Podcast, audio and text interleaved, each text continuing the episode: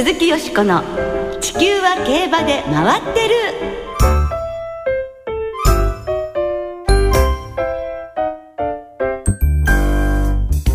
皆様こんばんは。お元気でいらっしゃいますか？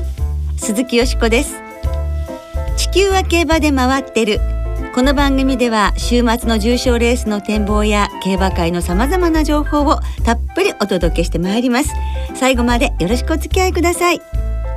今日ご一緒してくださるのは小塚歩アナウンサーです。こんばんは。よろしくお願いします。よろしくお願いいたします。はい。いやー思えばもう9月も半ばとはい。いうことで、うん。今週末は月曜の祝日敬老の日まで。敬老の日ですもんね、はい。競馬は3日間連続開催でございましてうん。小塚さんたっぷり競馬が楽しめますよ。そうなんですよ。嬉しいですね。え土曜がダメでも日曜日曜がダメでも月曜とね、はい。前向きになりますよね。そうですね。はい。ウィーン5の発売も日曜、月曜と2日間ありますからね、はい。チャンスは2倍ということですから。うんなんか当たったそうじゃないですか先週インファイブ。チーム内でですから。ええ。ええ一人で割るとビビたるものですけれどもいやいや当たるのは嬉しいですね。嬉しいですよ、はい。そっからまたねどーんと大きいのに。今週も頑張りります、ていただきたいと思います、はい。えさて6月に始まりましたサマーシリーズは先週の日曜日に全日程が終了いたしました。前週に達合劇が優勝を決めたサマー2000シリーズを除く各部門の優勝馬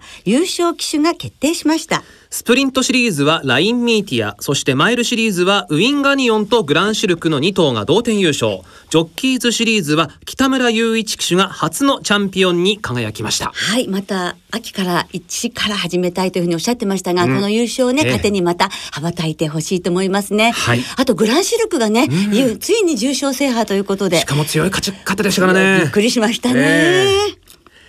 さて、この後ですが、よしこさんと小林アナウンサーの進行でお楽しみいただきます。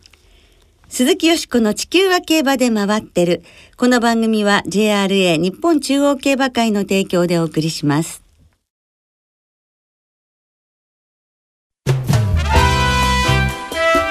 鈴木よしこの地球は競馬で回ってる。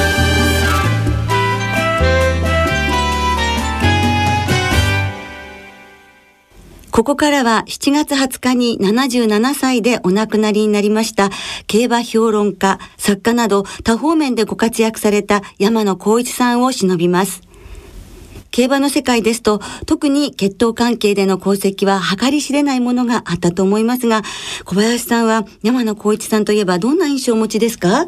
あの、やはり、週刊競馬ブックなどに、春秋の G1 シリーズが終わると、それぞれを解雇して、各馬にもうハンデをつけてらした。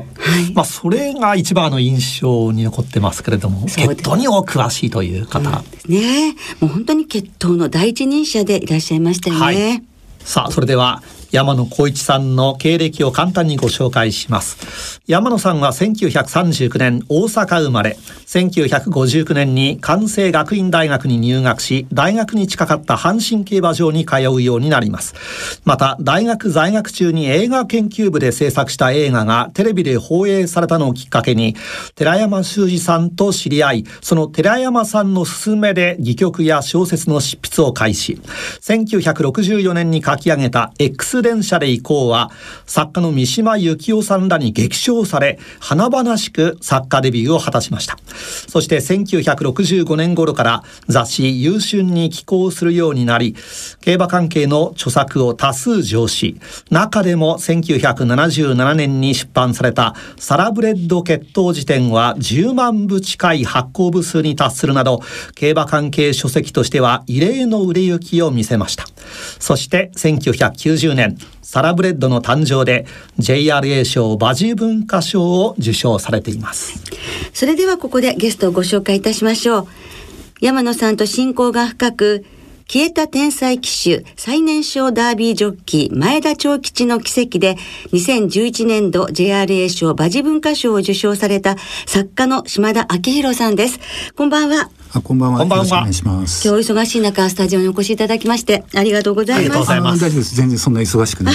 いえ、ですも下田さんにはね、今週は山野さんについて、はいそして来週はご自身について、2週にわたりお話を伺わせていただきますので、はいどうぞよろしくお願いいたします。はいこちらこそよろしくお願いします。まあ下田さんと私もずいぶん古いもう知り合いということになりますよね。そうです僕今でもよく覚えてるんですけれども、あの場所はチャーチルダウンズはい競馬場の旧社地区、ええで朝の調教取材の時に94年のブリーダーズカップか95年のケンタッキーダービーどっちかで、ええ。朝の調教取材の時に僕が下げてるプレスパスを見て、ええ。僕だってよしこさんが分かってくれて声をかけてくださったのが最初で、はい。僕はずっと覚えてます。ありがとうございます。えー、それから、まあ、いろんな競馬場に行くとね、必ずお会いしますし、あの、大変、えー精力的にいろんなご活躍されているので、はい。えー大変素晴らしいなと思っております。えーそして、あの、山野さんとも、まあ、深いお付き合いでいらっしゃるということで、今日は、あの、山野小井さんについてお伺いいたしますが、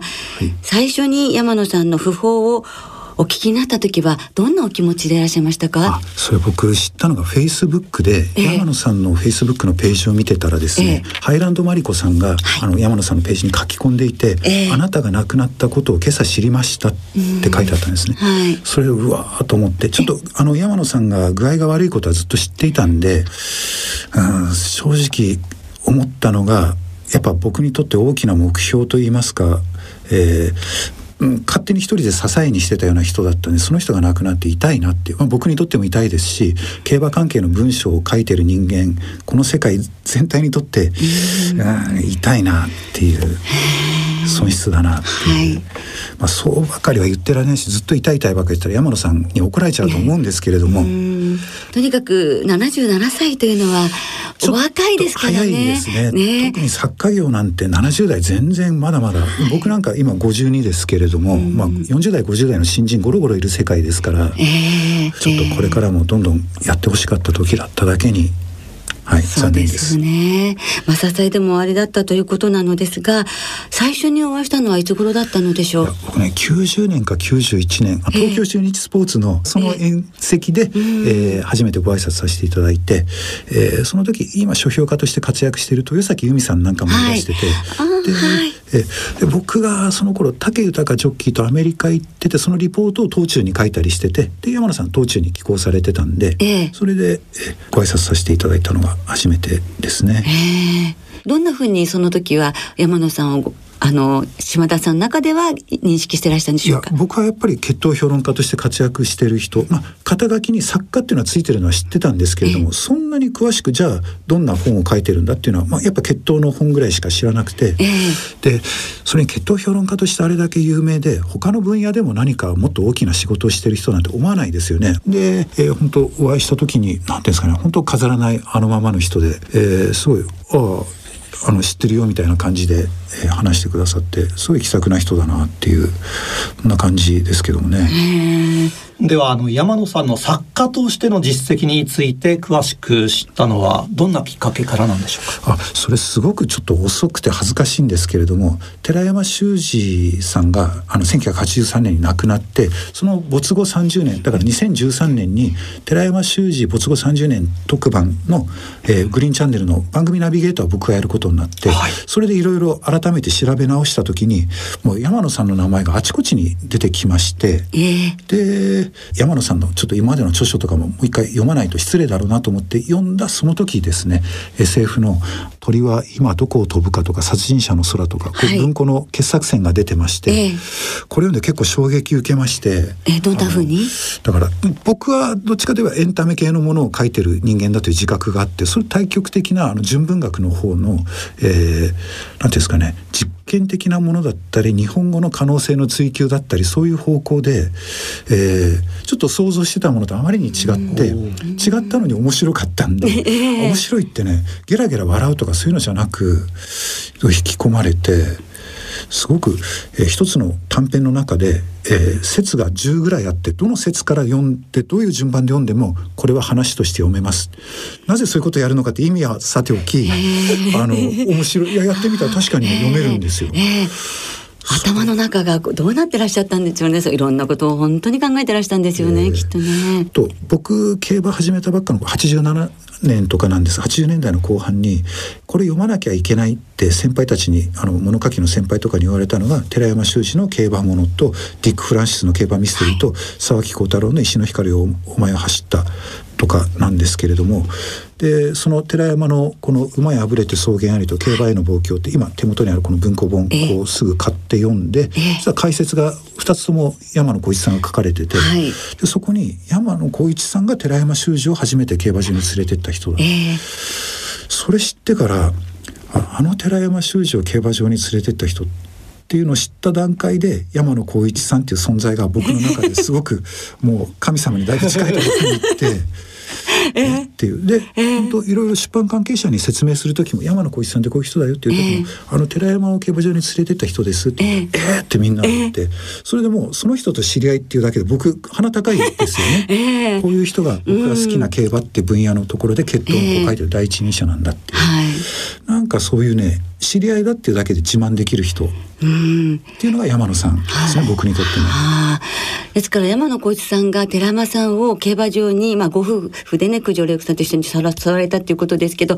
それがなければ寺山さんは競馬のいろんなことをお書きになることもなかったしお馬を持ち持たれることもなかったし、ね、っていうことですもんね。だから僕今ここにいたかどうかわかんないと思うんですよ。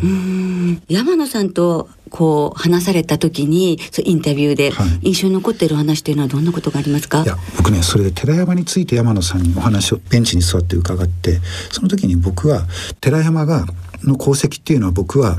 競馬を文芸の域まで引き上げたです人ですよねって言ったら山野さんはいやそうじゃないと。競馬の方が文芸なんかよりもずっとすごいんだからって。あの競馬の方が文芸より上なんだからとだけ言って結局僕の質問には答えてくれなかったんですけど「お前何言ってるんだ?」って言いたかったと思うんですよ。あのもともとあの競馬の方が上のものをただあの寺山は書いてただけなんだから引き上げたも何もっ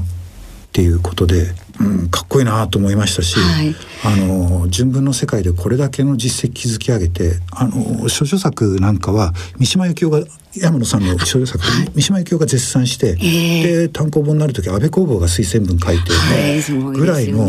人が全くそっちを捨てて競馬評論家になったわけですよ、えー、だからそっちを捨てるの本当に惜しいとも何とも思ってないわけなんですよね、えー、自分は上の方にステップアップしたんだからっていう。それ言えるのもこれだけの実績をあの分断で築いた人だからで、はい。あともうちょっと喋っていいですか？僕本当にね、えあのねあとねこれカメラ回ってないところで山野さんが一言僕に「島田さんあなたも随分遅れて現れたね」って一言言ったんですよ。はい、僕逆に20代の頃から竹ジョッキーのことを書いたりして、どっちかといえば早熟でえー、早くにバーッと売れっ子になったのにその後停滞しているみたいなそういうイメージで自分であったんですけれどもそういうふうにあの遅く登場したねって言われたのは初めてで君もやっとタレントものみたいなのを書いてたのがやっとなんか競馬の奥行きのとこまで手が届くものを書くようになったねみたいに言ってくださったと思うんで、僕そう受け取って。はいそうだと思います、えー、なんかそれなんかも初めて誰もにもそんなこと言われたことなかったんで。だ山野さんも本当に嬉しいと思われてたのでしょうしもう最高のもしかしたら褒め言葉なのではないでしょうかね。ね嬉しいですけえー、待ってたよっていうなんかそんな感じがね、ね、うん、ありますものね。ねあの大変楽しい方でいらっしゃいましたよね。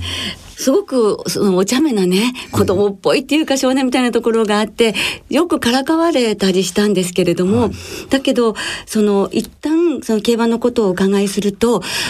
カラってその今までこうふざけてたのがガラッと変わって、もう目つきから表情から変わって、バーってその競馬のことを話になる。その時、やはりこの方は競馬について、血統について話になる時はすごいなって学者さんだなっていうふうに思いましたし、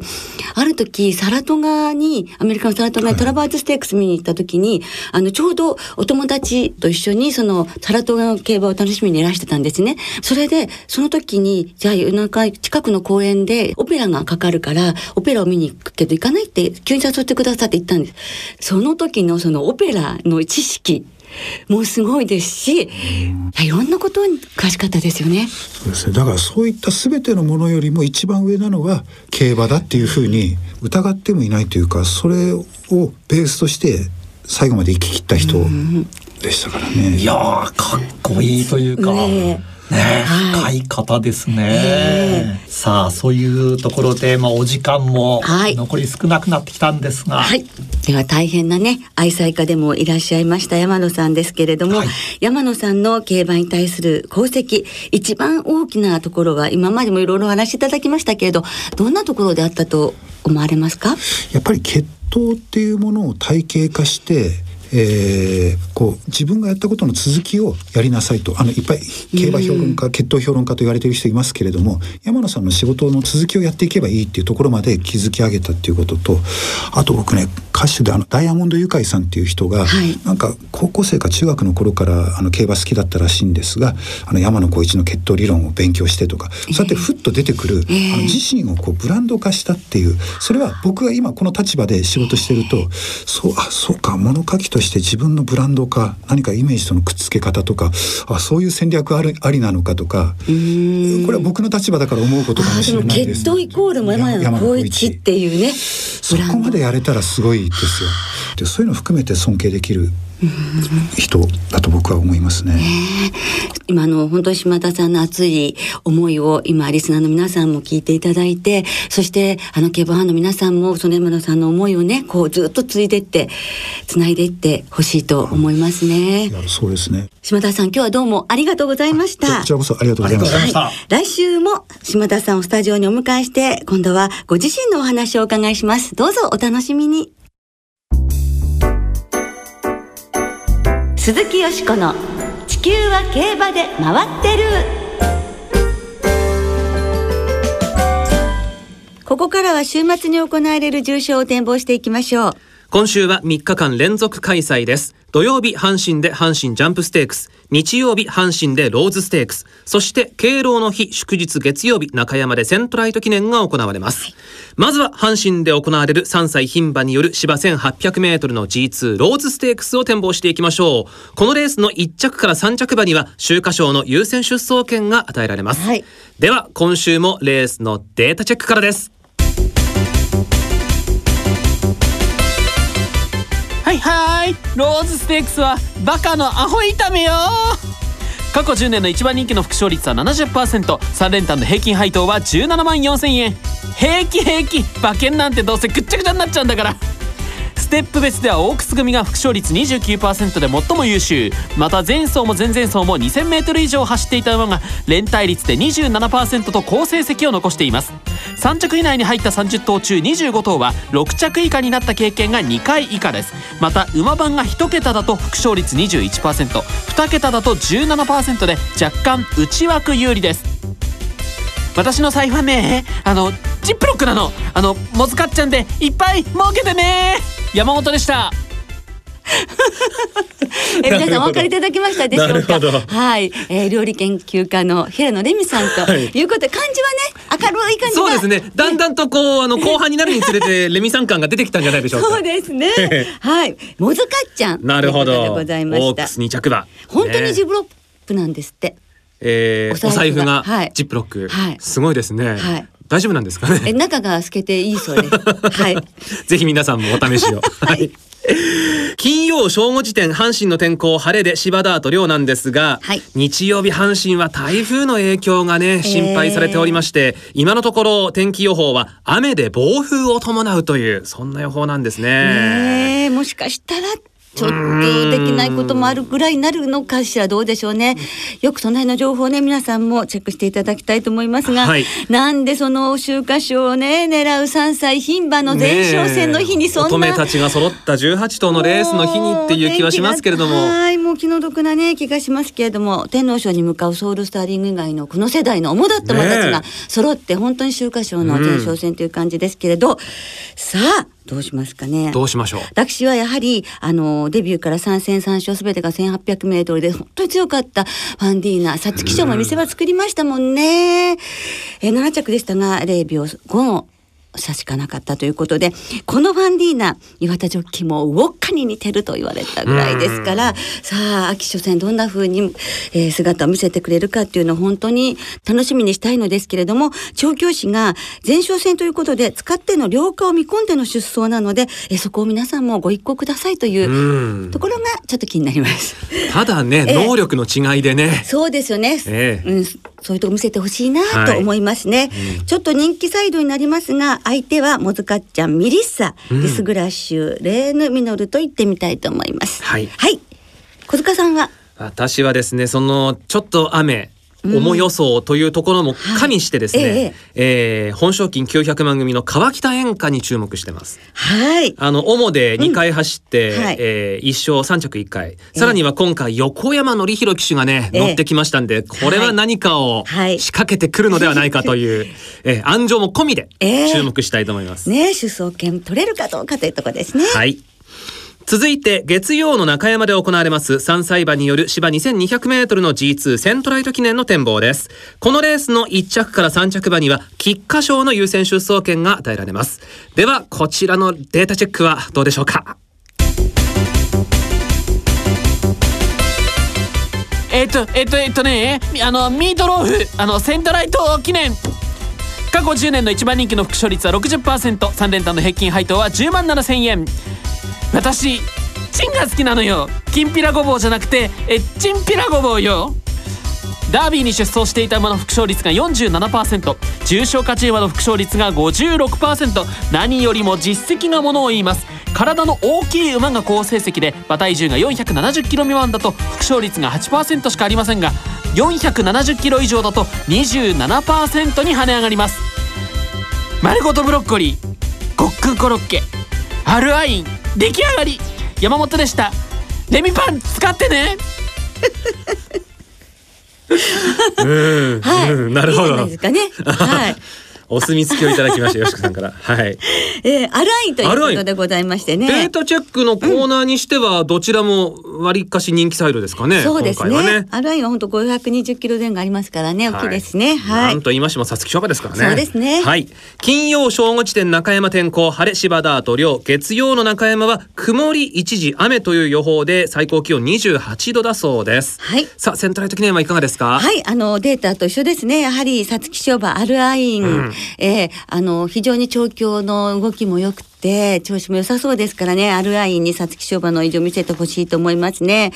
それからクリンチャー皐月賞4着ね見がありました、はい、よく頑張りました、うん、そして末足光るミッキースワロー、うん、この3頭のボックスにしてみます。なるほど。はい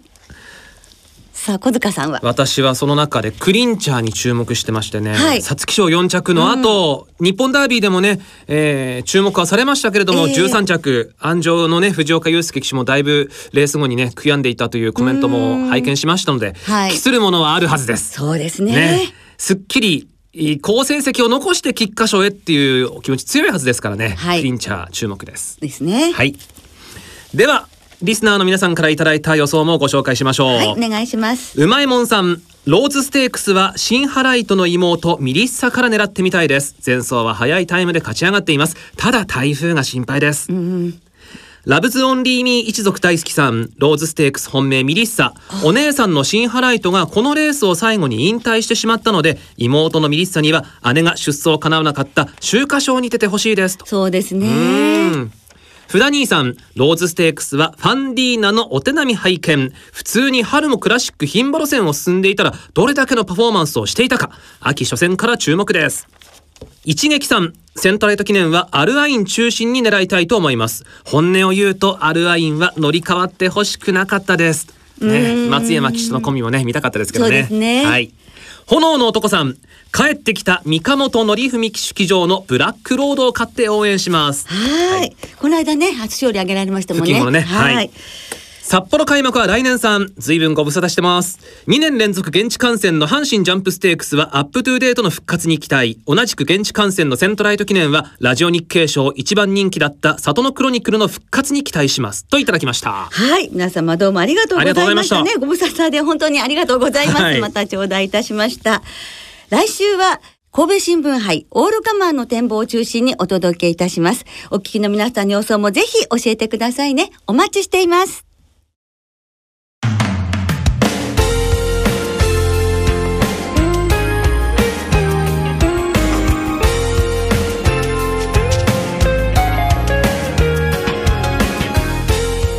そろそろお別れの時間となりました。今週末は月曜日祝日敬老の日まで3日間連続開催中山阪神の二乗開催となります。月曜日敬老の日はシニアサンクスデー。一部の施設を除く JRA の競馬場ウィンズエクセルでは競馬を長年ご愛顧いただいているお客様への感謝の気持ちを込めまして先着順で内輪型ルーペをプレゼントいたします。若い方でも大丈夫ですよ。はいその敬老の日阪神競馬場にはタレントの松本伊代さんが登場。落語家の月亭八方さん月亭八光さんお笑いコンビレギュラーも登場して盛り上げます。そして日曜日の阪神競馬場にも吉本芸人が大集合します。お笑いコンビペナルティさくらの稲垣咲さん福本愛菜さんがトークショーを行います。そして台風18号が接近しています。競馬開催への影響が心配されるところです。詳しくは JRA のホームページなどで情報をご確認くださいはい無事開催されるといいですけれどもね、はい。それでは3連休の競馬存分にお楽しみください。お相手は鈴木よしこと。小塚歩でした。また来週元気にお耳にかかりましょう。鈴木よしこの地球は競馬で回ってる。この番組は JRA 日本中央競馬会の提供でお送りしました。